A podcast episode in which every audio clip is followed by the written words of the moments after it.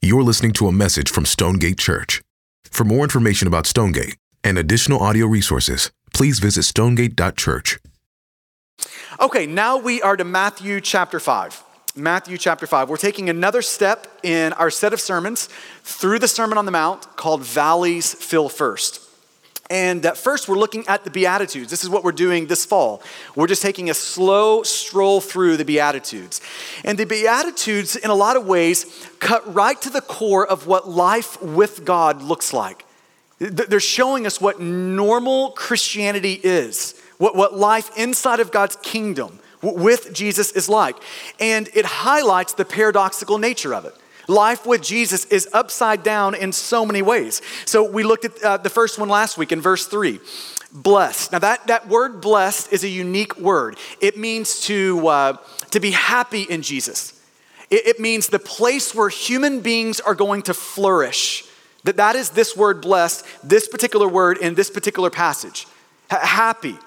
Flourishing are, are, these people. Blessed are the poor in spirit. Blessed are those, happy are those, flourishing are those who are living with a deep awareness of their moral bankruptcy before God with a deep awareness of their sinfulness before God. Blessed are the poor in spirit, for theirs is the kingdom of heaven. It's upside down. I mean, who talks like that? You're not to find anyone else in our culture looking at you and saying, hey, here's where the happy life is. It's when you're poor in spirit. But this is what Jesus is saying. If you want to, if you want to give it in a, in a, say it in a different way, what Jesus is after in that first beatitude, he, he's trying to convince us that the lower we go, the happier in Jesus will become. The lower you go, the, the low, not the higher you go, but the lower you go, the happier in Jesus you'll become. It's the upside down nature of life with God. And then you get to verse four. It's another one of those paradoxical statements. Blessed are you, are, are those who mourn, for they shall be comforted. I mean, who, again, who talks like that? I mean, how does that even, how does that even work? How are you happy? How are happy are those who are mourning? I mean, essentially, Jesus is saying, happy are the sad. How does that work? It's such a paradoxical, upside down way of seeing the world. But this is what Jesus is saying here. This is what he's trying to convince us of. Happy are the sad. Now, before we go any further, I feel a need in this particular sermon just to preface by everything else I'm going to say w- with this. There are two postures from which you can preach. One posture you might think of as a tour guide a tour guide has seen the sites and then they're relaying to you what they've seen, ground that they've covered, places that they've been. That, that's one way that you can preach. The other way you can preach is from the posture of a fellow traveler. And a fellow traveler is not saying, hey, this is where I've been, come and get over here with me. It's not saying that. As a fellow traveler, you're saying, God, would you please take me there too? God, I need to go into this place. I, I, need more of this. Would you collectively take us together toward this? And that is the way that I'm preaching this morning. It is as a fellow traveler. I don't know that there's any sermon that I've ever preached where I feel more inadequate and unqualified to preach it. When I look over my life, I have just mourned so little. So little. And I need God to take me deeper into this, just like I think we as a church need God to take us deeper into this. So I'm going to look at this from a couple of angles. Here's the first one What is Jesus commending in this second beatitude? What is he commending? What does Jesus mean when he says, Blessed are those who mourn? One of the things we have to figure out first is is mourning what? We need to ask that question. What, what are we to mourn? What is he saying we should be mourning in this passage? And anytime you're asking questions about a passage, the first thing you need to look at is the context of the passage. And the context helps here. Beatitude number one is connected to beatitude number two. So, beatitude number one blessed are the poor in spirit. Blessed are those who are living with a deep awareness of their own moral bankruptcy before God, their own, their own depravity, their own sinfulness. Blessed are those who, who know and see and are aware that sin is soaked into every cell of their heart. That's beatitude number one. And then beatitude number two flows out of that. Um, beatitude number two, th- those who mourn, blessed are those who mourn. It's the emotive response that flows from the, deep awareness of our own moral bankruptcy. It, it's, the, it, it's when we, when we feel the deep moral bankruptcy that, that is our soul. It's the emotive response that just gushes out of that feeling, gu- gushes out of that awareness. And it's interesting, that word mourning, there's nine words that Jesus had at his disposal that he could have used that, that vary in intensity to describe mourning. So, so there's nine different words. But Jesus chose the word that conveys the deepest amount of intensity. So Jesus is not just saying, um, I'm after a general sadness about your bankruptcy, about your sin. It's not what he's saying. Jesus is saying, what, what I'm commending here is a soul shaking anguish over your moral bankruptcy, over your depravity, over your sinfulness. Uh, Jesus is saying here, happy are the brokenhearted over sin. Happy. I mean, isn't that a paradoxical thing? Happy but blessed are the brokenhearted over sin. Now, before we can go any further, we have to do a little work on that word sin. That, that word sin, because it's such a popular word that people just love to talk about today. Feel the sarcasm. It's not that. So let's do a little bit of work on that. So when you see that word sin, it's important that you know that sin is done by both deed and desires. It's both an issue of deeds and desires. Now, let's start with deeds. This is how we most often think about sin because it's the easiest to see. It's the external action of sin, it's the, the outward expression of sin. It's, it's what we're doing to break the commands of God. So, so that's deed. So it's, it's breaking those commands. It's, it's lying. It's committing adultery. It's murdering. It's all of those sort of deeds of the hands that, that you can see. That, that's deeds. But sin is bigger than deeds. It goes much deeper than our deeds. It goes all the way down into our heart and our heart's desires. Maybe you could think of it this way Under all of our wrong deeds, there exist wrong desires. So think of it in terms of fruit and root. The fruit of sin are the deeds, the things you can see us, you know, people doing. But, but deep down below the fruit are the roots of sin, and the roots of sin are our desires. That, that's what's down below it. Um, Luther made just such a good in, like observation and had such good insight in the ten, uh, into the Ten Commandments. And he's commenting and he just recognized the significance of the order of the Ten Commandments. Commandment number one you shall have no gods before me. In other words, you're to love me above every other thing. You're to value me. You're to desire me, want me above everything else. And when you don't do that, it's idolatry. It's you sticking something else in my place. So, commandment number one is God saying, Love me with all your heart, soul, mind, and strength above everything else. And Martin Luther makes the point there's a reason that that commandment number one is in its place. And here's the reason it's because to break commandments 2 through 10, 2 through 10 have much more of an outward nature to them. Eh, they're more the deeds of the hands that you can see. To, to break commandments 2 through 10, you have to first break commandment number 1. So, so all of those deeds that we do, th- those are only possible because our desires have gone awire inside of us that they've gone awry inside of us, that they've become deformed and distorted. We're, we're loving and desiring wrong things. So, desire is root and deed is fruit.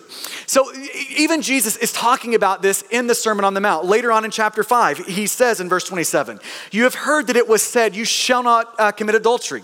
There's the deed, right? But he's, he's not just concerned with the deed. He's also concerned with the desire because sin is in both deed and desire. He goes on in verse 28 But I say to you that everyone who looks at a woman with lustful intent has already committed adultery with her in his heart. Now, is that not a sobering thing to know? God is not just looking at our external actions, our deeds. He is looking all the way into the depths of our hearts, down into the desires, what we want what we love, what we're really after, the motives. Sin is in both deeds and desires. And secondly, sin's done by both commission and omission. Commission are things that you do that God says, no, don't do them. That, that's commission, Th- things that you're actively breaking the law of God. Omission are those things that you do not do that God says, yes, would you, would you please do those things? That, that's omission. So, so it's zealously loving God, lo- loving neighbor as yourself. When we don't do those things, we are sinning by omission. Now, isn't that a sobering thing to consider? I mean, just take a moment to think about all that you have done in your life and all that you have left undone in your life. Who in here could even count the sin? And Jesus is saying, Happy are those who are brokenhearted over sin. Happy are those who grieve that with a soul shaking anguish. Now, look at those last four words brokenhearted over sin. But brokenhearted over sin. Happy are the brokenhearted over sin. Let me insert two different words into that to give some clarity on how we should apply uh, this beatitude. Happy are those who are brokenhearted over sin. It's not just over sin generally, it's happy are those who are brokenhearted over my sin. That the place where we should start in the application of the second beatitude is in a personal application. It's personally, it's, it's meant to be personally applied to the sin in our own life that we can see in our own soul. So, so where this beatitude first takes us is allowing Jesus to, to open up our souls and, and to get a good hard look at the dirty depths of sin in our soul, in our heart. But both in deed and desire, both things that we have done and things that we have left undone. It's, it's allowing Jesus to take us all the way into that and then allowing Jesus to help us feel the sinfulness of our sin, the horror of it, the ugliness of it, and then to grieve it that is where Jesus is taking us in this beatitude. Now, it's important to think about tears in the Bible. Not all tears are equal in the scriptures. And Paul makes this point in 2 Corinthians 7. Um, I, I love how Thomas Watson said it. He was an old Puritan pastor. He said, The heart is very deceitful. It can betray as well by a tear as by a kiss by both of those. Not, not all tears are equal in the Bible. Paul knows this. And Paul tells us in 2 Corinthians 7 that grief comes in two forms there is worldly grief, and there is godly grief. And we need to have eyes that can discern the difference between those two because those two types of grief those two types of tears are going to take us to two massively different places. Paul says, here's where worldly grief is going to take you. It's going to take you to your ruin, to your death, to, to, to hell. That's where it's going to take you. But on the other hand, godly grief is going to take you to repentance. It's going to take you to life. It's going to take you to your rescue, not to your ruin. So we need to have eyes that can see the difference between these two. And it's not easy to see the difference between them because they share something in common. Worldly grief and godly grief both share grief, right? They both share tears in common. There is a deep anguish. But the question is not do they both share tears or do they both share grief or sorrow? The question is what are those tears grounded in? What is underneath those tears? And for worldly grief, worldly grief is grounded in love of self. The, the grieving over sin is primarily a horizontal grieving over the consequences horizontally of sin. So, and sin will cost us things, won't it? It, it, can cost us our job. It can cost us our reputation. It can cost us money. It can cost us family. Um, when we get caught in our sin, it even costs us the sin itself. And worldly grief can look at all of those things and shed real tears over the loss of those things. Most often, worldly grief manifests itself in self pity, which is a form of self love. It's this woe is me. That this is worldly grief, grounded in self love. On the other hand, godly grief is grounded in a love of God. This is a grief that, that, yeah, it recognizes there are horizontal consequences of sin. It knows that. It knows there's a horizontal cost. But it only sees those uh, horizontal costs secondarily. Primarily, first, godly grief mourns the wound our sin has inflicted upon the heart of God. Godly grief mourns and grieves because we have grieved the heart of God. It's David in Psalm 51. It's against you and you only, God, that I've sinned. That, that, is, that is godly grief. And this is the sort of personal grieving over sin that Jesus invites us into. And, and notice that, that that mourning in this beatitude, blessed are those who mourn, that's in the present tense. And, and here's what the present tense means that that is an ongoing action. It's not a one time moment in the life of a Christian, it is the life of a Christian. And Martin Luther, it's interesting when he nailed his 95 thesis to the door in Wittenberg that started the Protestant Reformation. The, the first of his theses, the first of his statements went like this When our Lord and Master Jesus Christ said, Repent, that was his first sermon in Matthew 5 or Matthew 4, repent. Martin Luther went on to say, He willed the entire life of believers to be one of repentance to be one of mourning, to be one of sorrow over our sin. This is normal Christian life. It's the normal Christian experience. This is what life with God looks like for the sons and daughters of God. Maybe you can think of the Christian life like this the nearer you get to Jesus, the quicker you'll both recognize and weep over your sin. The nearer you get to Jesus, the quicker you'll recognize and weep over your sin. And you see this throughout the Bible, right? You, see it in David in Psalm 51.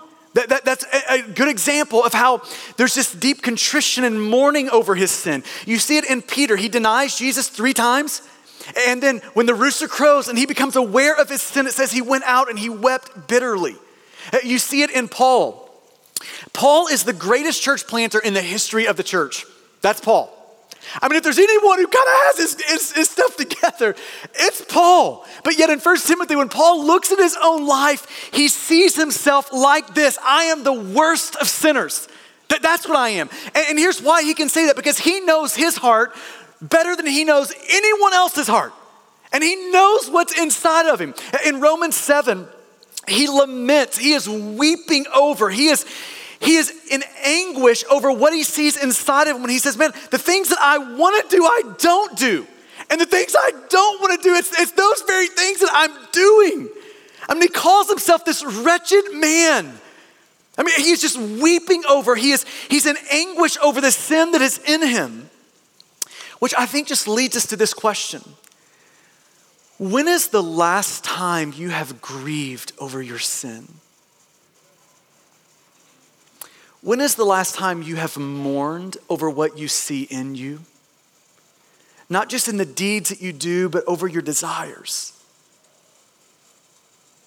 When is the last time there has been that soul shaking grief over that?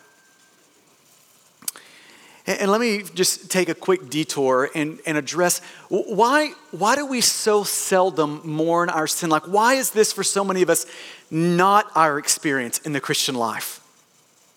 Why is that? Let me give you two reasons. First, we need to beware of our tendency towards self justification. Towards self justification. Part of how the flesh works in me, this is, this is what it does to me. It's what it does to you. And the flesh is that old part of us that's at war with God that doesn't trust God. And part of how the flesh works is it offers continually, continual excuses for our sin. We're doing this because of them. We're acting like this and, and wanting this because of that person and these things. It's just continually offering excuses and reasons why it is that we're doing what we're doing. Um, do y'all remember the show How to Catch a Predator? Is that not terrifying? It's like the worst show ever. And I watched it all the time, and it was just amazing. It was amazing what would happen in every episode, in every one of these scenes. So, um, if you remember the storyline, um, basically you have these uh, agents doing a sting, and these uh, older men typically would find themselves at a house with the intent of abusing underage children. That's the scenario. And they would get to the house, and then Colin Hanson would walk out into the kitchen and confront them. And it's amazing what happened in every single moment. I mean, it, it's not like they were thinking about this, it's just what instantly came up and out of them. As soon as they were confronted in their sin, the excuses started to flow out of them. The, the justification, the reasons for their, you know, their sin started to, to jump out. So, uh, why are you in the neighborhood? That would be a question he would ask. I, I thought the house was for sale. I don't know. I did, I'm randomly here. I thought they were like 30 years old. I mean, just one excuse after another would pour out of them. Now, before we point a finger at them, can we all just recognize this morning that that same voice exists in us And right now, it is convincing many of us to cohabitate with our darling sins. Like this morning, that same voice is, is in us giving justifications for, reasons for, excuses for that sin that is present in our soul. The flesh also makes these constant arguments that we're really, we're really better than we are, that you're not that bad. You're better than bad. It's just constantly trying to convince us of these things. If you need a good illustration of that, get 100 people in any room and ask them this question How many of you are above average drivers? What does everybody in the room do? Everybody in the room raises their hand, right? We, we, we have such a hard time seeing ourselves at the bottom half, right? There's this inner voice in us all saying, You may not be the best, but you're, you're definitely not the worst. I mean, look at that idiot over there. You're definitely better than them, right?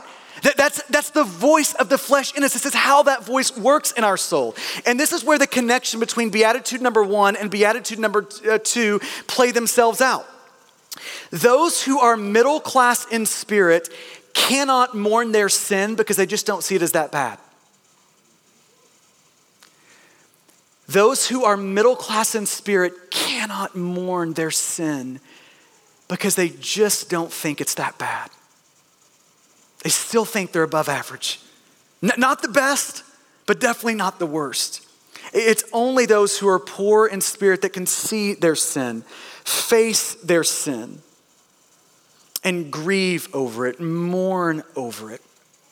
When I think back to college, uh, one of God's great graces to me was the group of friends that I had. I had six or seven friends throughout those college years that all loved Jesus and were pursuing Jesus. I just, God, thank God for them. And one of those was a, a guy named Jay Bratton. I wish you could get to know Jay. He's just a precious person. And uh, we were all in our, you know, low 20s and we were all struggling through sexual purity. And we were trying to fight against impurity and trying to fight for purity in our life.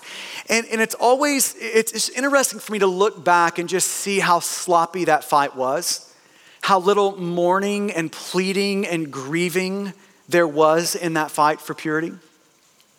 Until one day, Jesus took Jay Bratton down into Matthew 5 4. And I got to see Jay mourn his impurity, mourn his lust. And it was that moment that God showed me, like, where, where just, he just asked the question, where, where is that sort of mourning in your life? Where is that sort of sorrow for sin in your life? Be, be careful of that self justification. It, it's really not that bad. Watching Jay mourn was the moment where God helped expose that middle class in spirit can't mourn your sinness that was in me. It was that moment when God began to convince me it really is that bad. And when I think about Jay, it was such a gift to us in that moment. And I want to just take a moment to just encourage parents in the room. One of the greatest gifts you can give your children is, is to allow them to see you mourn, like poor in spirit, mourn your sin. It's one of the greatest gifts you can, they're, they're gonna learn more in that moment of watching you than in just about anything else that you could show them. So, so beware of that tendency towards self justification. It's one of the reasons that we don't mourn our sin. And we also need to be aware of how we think about sin.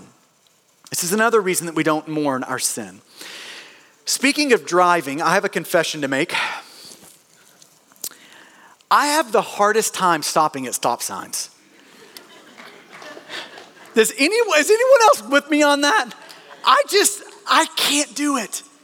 It's so hard. I, I really believe stop, shine, stop, just change the name. It should be slow signs. Thank you. That, that's what they should be. And, and it's interesting because I don't, I don't have a lot of mourning in me when I think about pausing at a stop sign.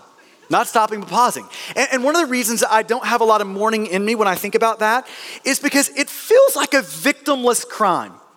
It feels like I'm just breaking kind of an, an impersonal law that someone at some time just kind of randomly created. That's what it feels like to me. Now, I think that's oftentimes how we think about sin in our life. It's just sort of this impersonal breaking of some random rule that some random person somewhere created. But that's not the way the Bible presents sin and thinks about sin. Um, there are all sorts of crazy stories in the Bible. One of my favorite crazy story in the Bible is of our man Elijah. Elijah was a bald man. Many of us can appreciate that. I'm on my way to Elijah. Um, and one day he was walking down a road, and some teenage boys began making fun of his baldness.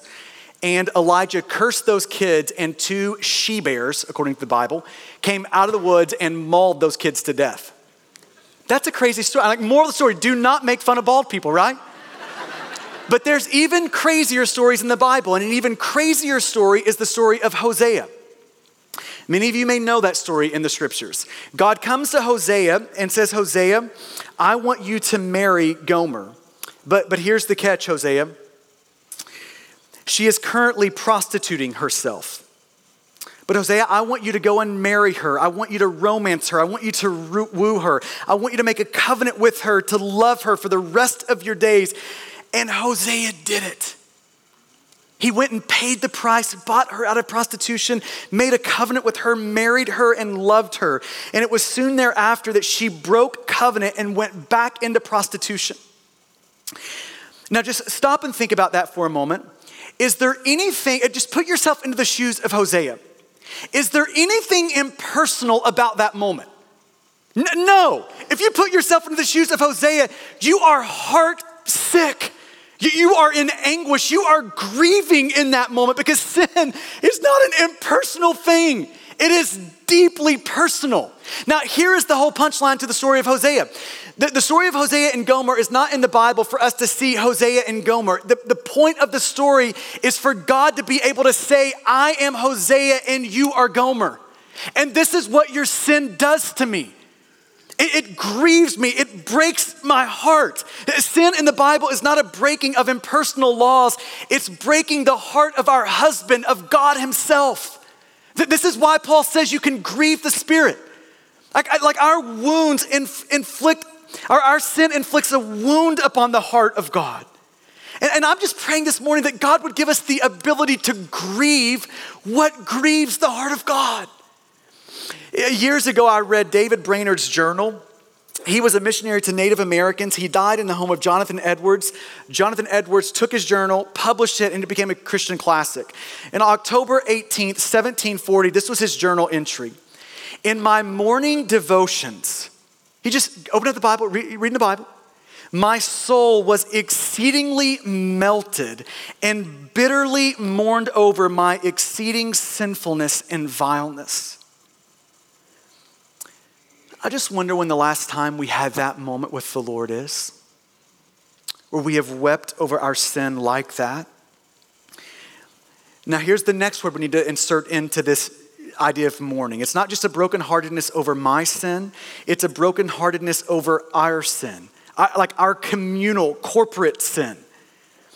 And I feel like this idea has been completely lost in our day. It is so much easier to condemn the sins of others than it is to weep over the sins of others. And, and sometimes I wonder if God's not looking at the church and just asking the question where are the Jeremiahs today? You know what Jeremiah was known for? He's a prophet of God. You know what he was known for? He was known for his tears. He was called the weeping prophet. In, in, Jeremiah 9, he essentially prays to God, Oh, that my, my head would be a fountain so that I would have enough tears to weep over the people of Israel's sin. In Jeremiah 13, he says this, but, but if you, people of Israel, will not listen, if you will not stop your rejection of the Lord, if you will not listen, my soul will weep in secret for your pride. My eyes will weep bitterly and run down with tears because the Lord's flock has been taken captive. Where are the, the Ezra's of today? In Ezra, Ezra 9, Ezra becomes aware of the sin of God's people. And when he hears it, he tears his garments, he pulls out his hair, and he sits down in a pool of his own tears and he prays to God. And this is what he says Oh my God, I am ashamed and blush to lift my face to you, my God, for our iniquities, for, for ours. He, he wasn't the one doing the sinning in this moment. But, but he personalizes that he's weeping over their collective communal sin. For our iniquities has risen higher than our heads, and our guilt has mounted up to the heavens. Where are the Ezras?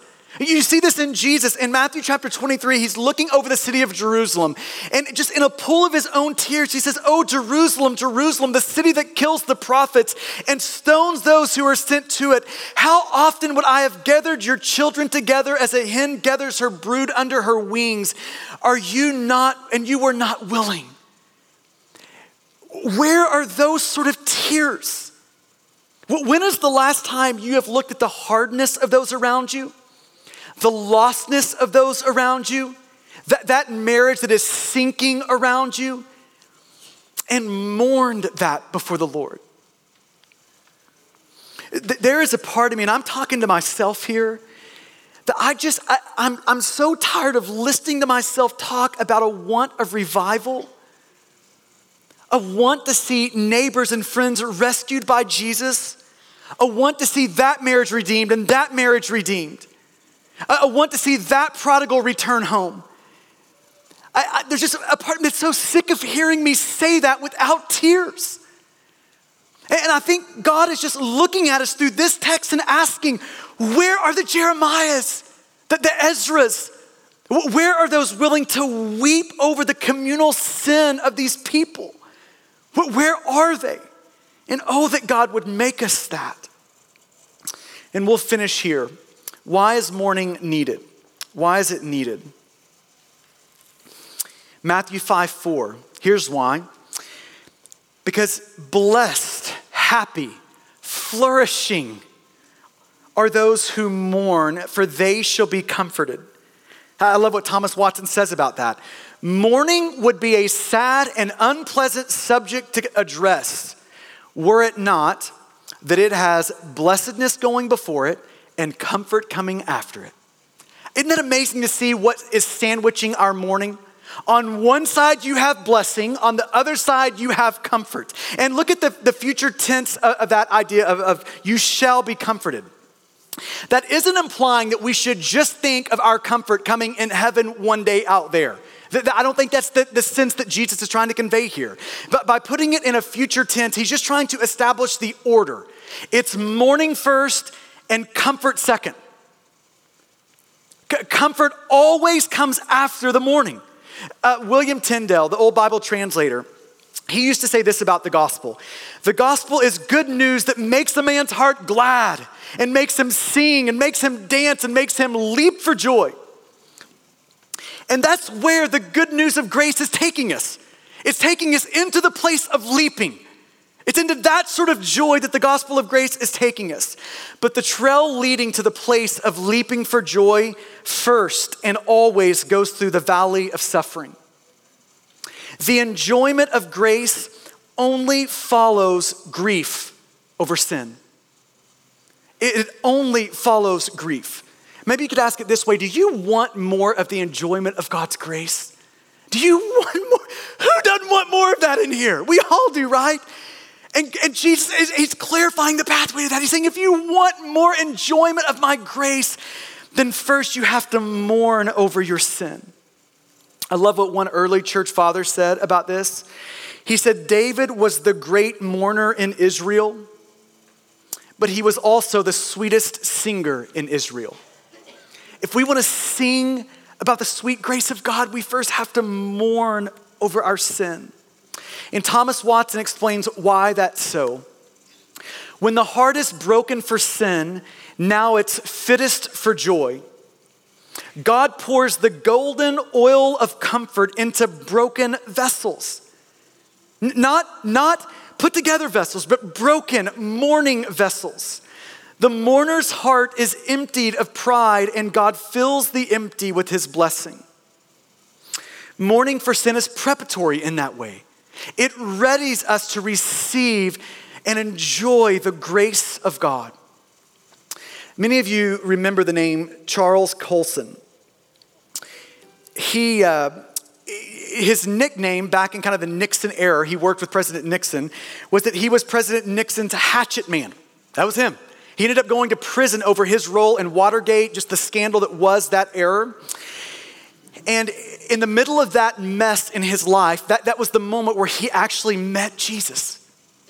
And I want to, to read you the moment when God took him down into the valley of mourning and brought him up into the place where we leap for joy at the grace of God.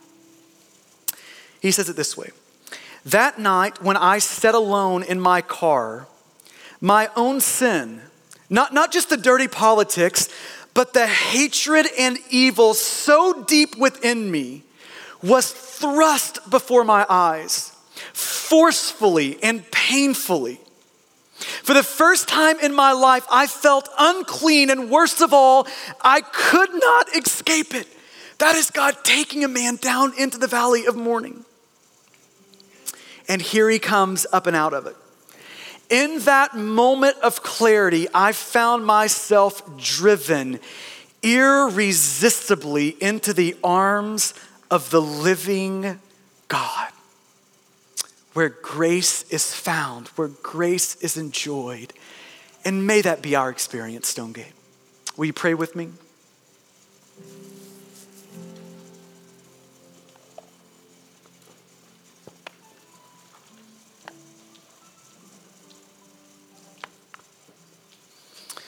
Give you a second to pray that the Lord would press into you the things that would be helpful, wipe away the things that would be unhelpful this morning, and just there where you are, that this will be a wonderful time to pray for what the Puritans used to call the gift of tears. The gift of tears. And they're a gift. They're a gift that God gives to his sons and daughters when they look at their sin, when they grieve the heart of God. When is the last time you've wept over sin? your own sin, our collective communal sin.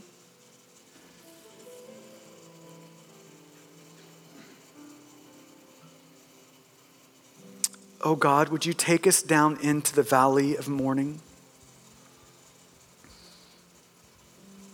God, would you help us face ourselves? God, would you help us? Would you help us have hearts that could grieve what we see? And God, I pray that that would then in turn make us the happiest Christians around. God, when we receive the comfort of your grace, God, help us enjoy it. I mean, this is the paradox, God, help us live in it. That the lower we go in our mourning, the happier we are going to be in Jesus. Help us embrace that. Help us, help us move into that, oh God. And it's in your good name that we ask it. Amen. Thank you for listening to this message from Stonegate Church. A podcast is never meant to replace gathering with your church to hear the preaching of the Bible. So we want to encourage you to be part of a local church family. We meet every Sunday at 9 and 11 a.m. and would love for you to join us as we enjoy Jesus together.